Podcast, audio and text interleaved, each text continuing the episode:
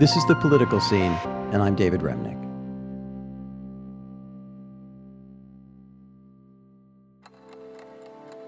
It would honestly be hard to overstate the role that Al Gore has played in making us aware of the climate crisis and in making it seem vivid, making it seem real.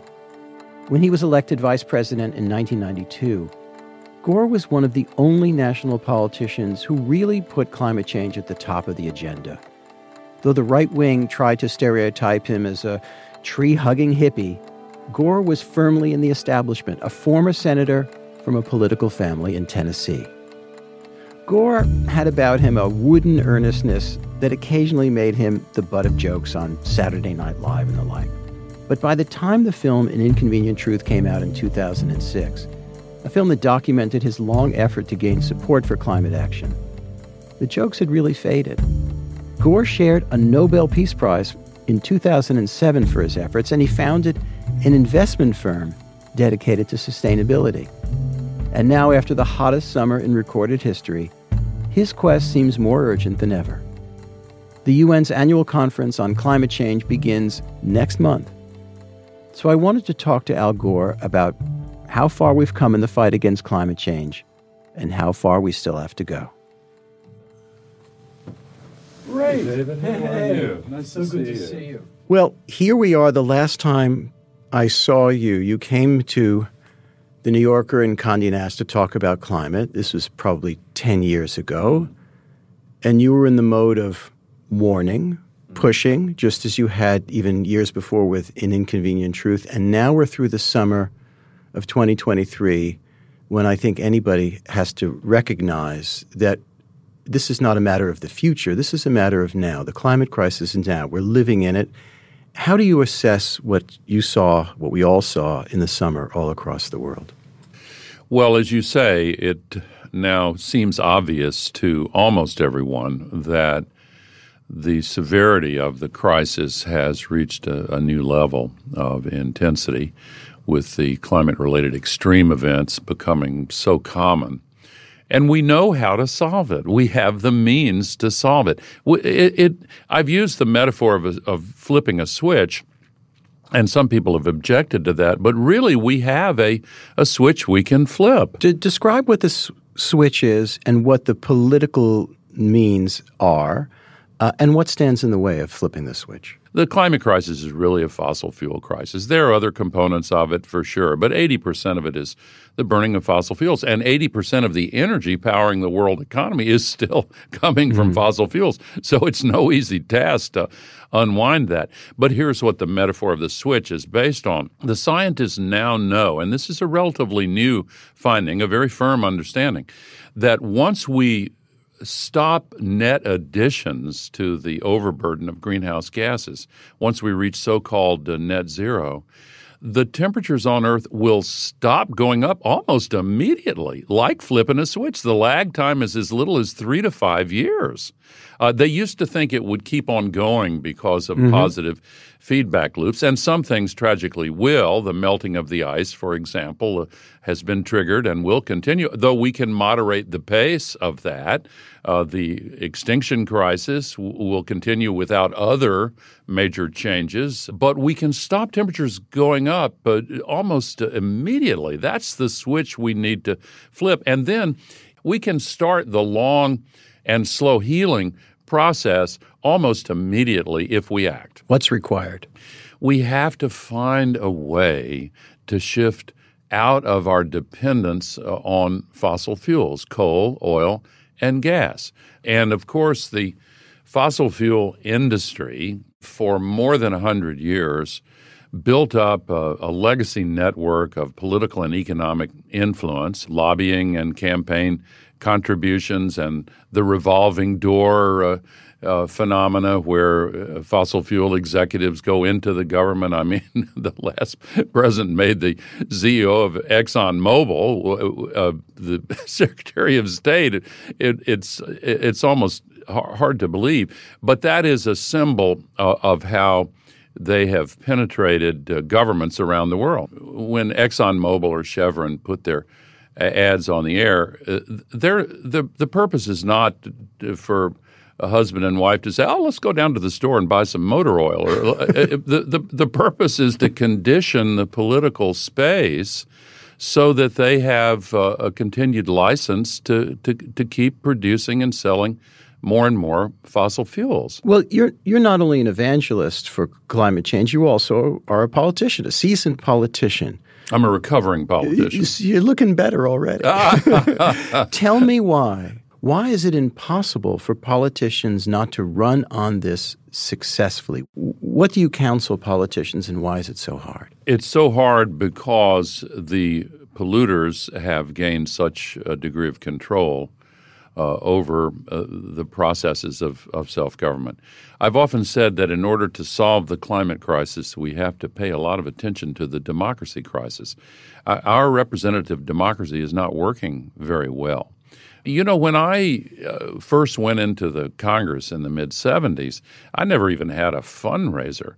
Uh, now, now uh, the average congressman spends at least an average of five hours a day uh, on the telephone and at cocktail parties and dinners begging lobbyists for money to finance their campaigns. It seems to me that until alternative energy sources are cheap enough and ubiquitous enough to over, overcome uh, the the price and ubiquity of fossil mm. fuels, you're always going to have a problem. No, Bill, uh, Bill McKibben will argue, as you do, I think, that, that those sources of energy are around, and no matter what you may think of Elon Musk uh, as a as a matter of character, that uh, electric cars are on their way. Wh- which stage are we in? Are we? Are, and you're involved in the investment end of things as well.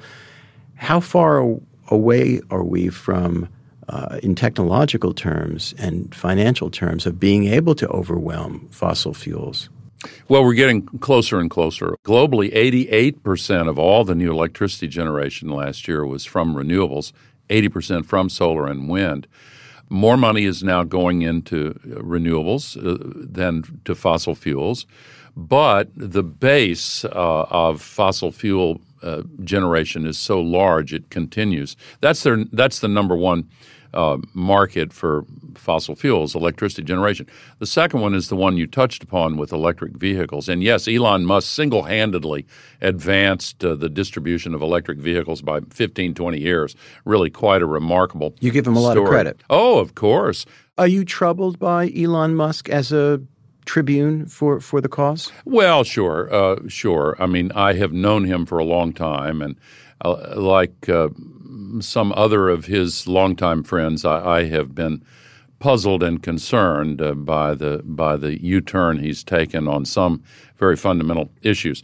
But back but, but back to the narrative you've explored here. All of the big auto companies have long since shifted their R and D budgets and uh, their their their focus to trying to compete in the electric vehicle space. It, it will be a bumpy transition, but it's well underway. So, how do you do that from the White House, from Congress? Um, what do you want to see Joe Biden do?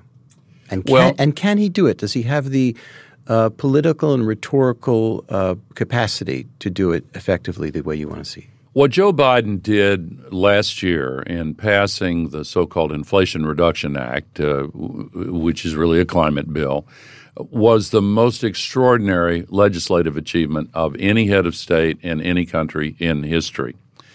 However, we are still permitting uh, fossil fuel production on public lands. We can't control private lands. We could uh, bring it to a halt on, on public lands. Uh, what would be the political cost for him doing that? Significant, and it can't be uh, blinked away uh, b- because, again, the influence of the fossil fuel industry is quite significant.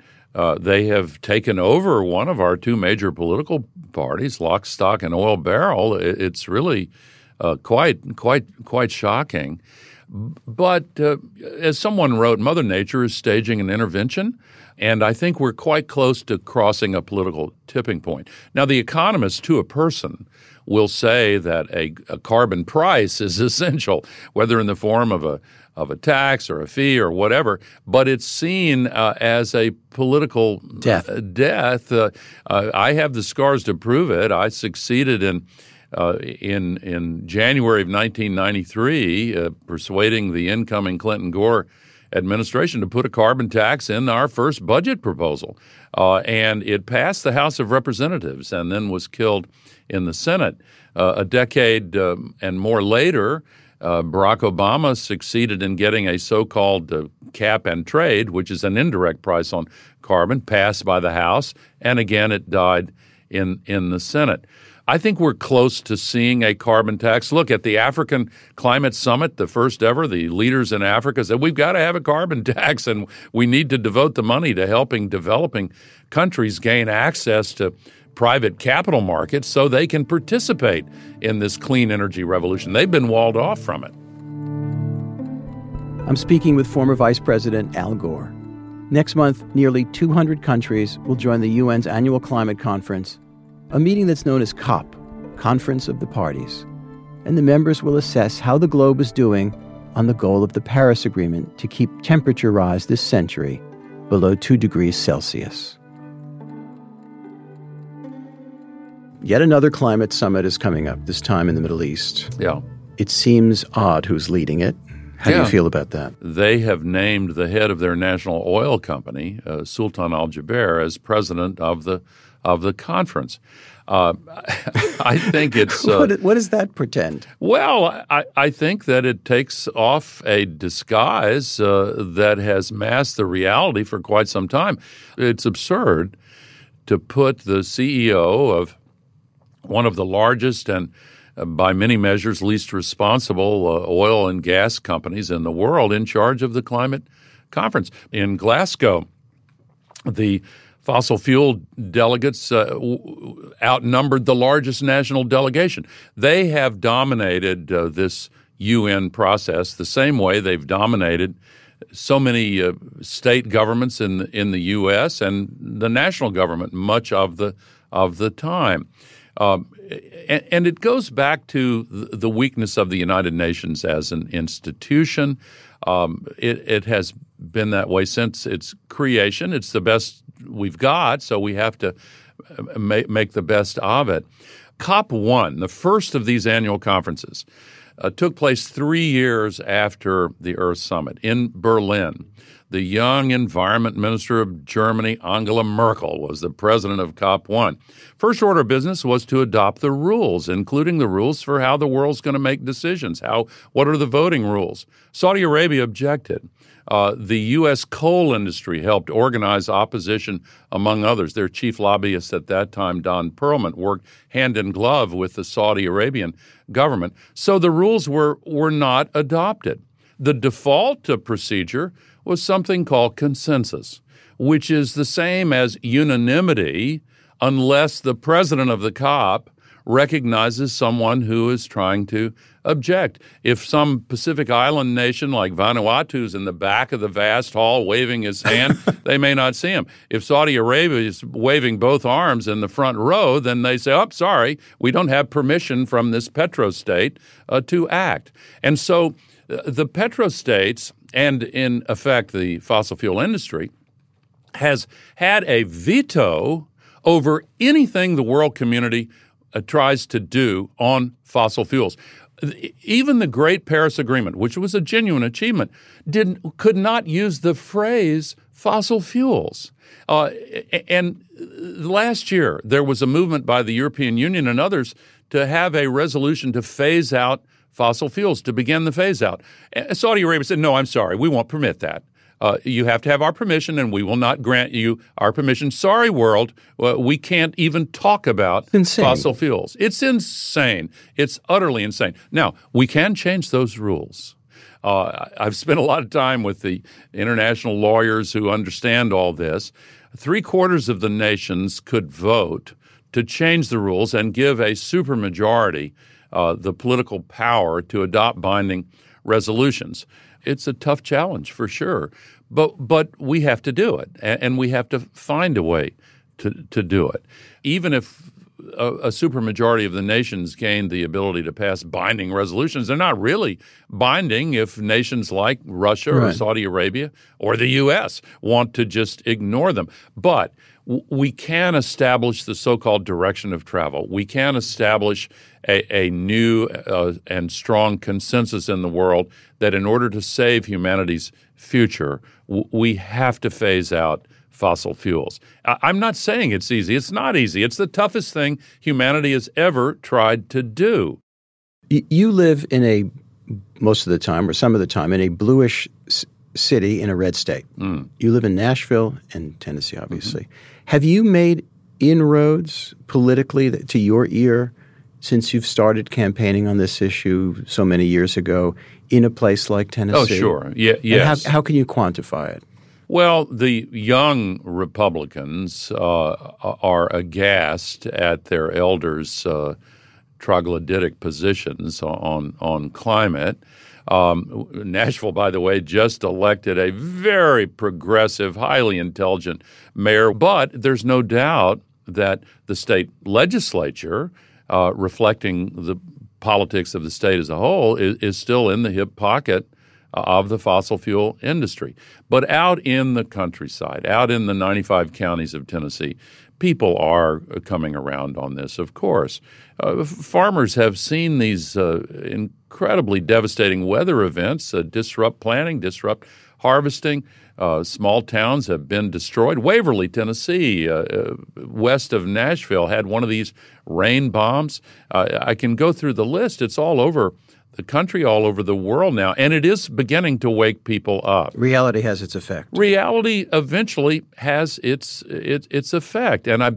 But we're in a race against time, uh, and you know, aren't we losing that race miserably? I I would define it uh, in, in different terms. Yes, we are. The crisis is still getting worse faster than we are implementing the solutions. However, we are gaining momentum, and we're gaining momentum so rapidly that I'm convinced we will soon be gaining on the crisis itself. Uh, if this, if that's is that your natural optimism speaking, or is it, or is it the facts? They back you up. Well, um, I am temperamentally optimistic. Because if I ask if I ask Elizabeth Kolbert that I you know I get a, quite a different answer. I, she is does everything she can to yeah. prevent despair, which is the unforgivable sin, but it creeps in. Well, the old cliche denial ain't just a river in Egypt should be joined by despair ain't just a tire in the trunk. d- d- d- despair, despair is just another form of climate denial. Uh, we don't have time for it.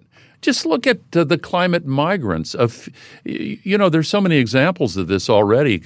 People from Central America coming through Mexico to the southern border of the U.S., that's driven by climate. The Lancet Commission, widely respected, says in this century we may have 1 billion climate migrants crossing international borders. That could threaten our capacity for self governance. There are obstacles to move out of the way. Well, you mentioned democracy early on. It is well known, at least to people of a certain age, that after challenging the results in 2000, you painfully, elegantly, and with grace conceded, stepped away, and George Bush became president. Um, we saw what we saw in January, January 6th. And now we face the possibility of that possibly being a permanent condition, something that can happen over and over again, the way we're now seeing impeachment as a kind of uh, political weapon being used in uh, the Republican House. You were prescient about the environmental crisis. Did, did the crisis of democracy take you by surprise? Uh, no. I, well, I wrote a book called The Assault on Reason um, in uh, 2007. Mm-hmm. Uh, it began with uh, a, a, notation that many Americans were asking the question, "What has happened to to America?"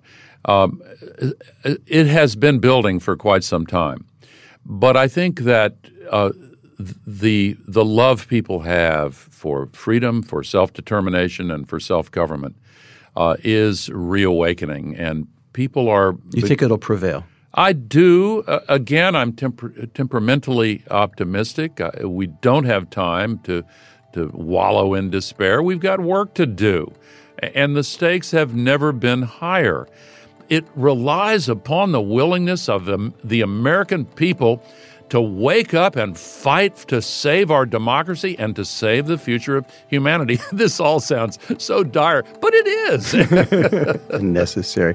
Vice President Al Gore, thank you so much. Thank you, David. Former Vice President Al Gore is now the chairman and founder of the Climate Reality Project. He shared a Nobel Peace Prize in 2007. The United Nations COP28 conference begins in November.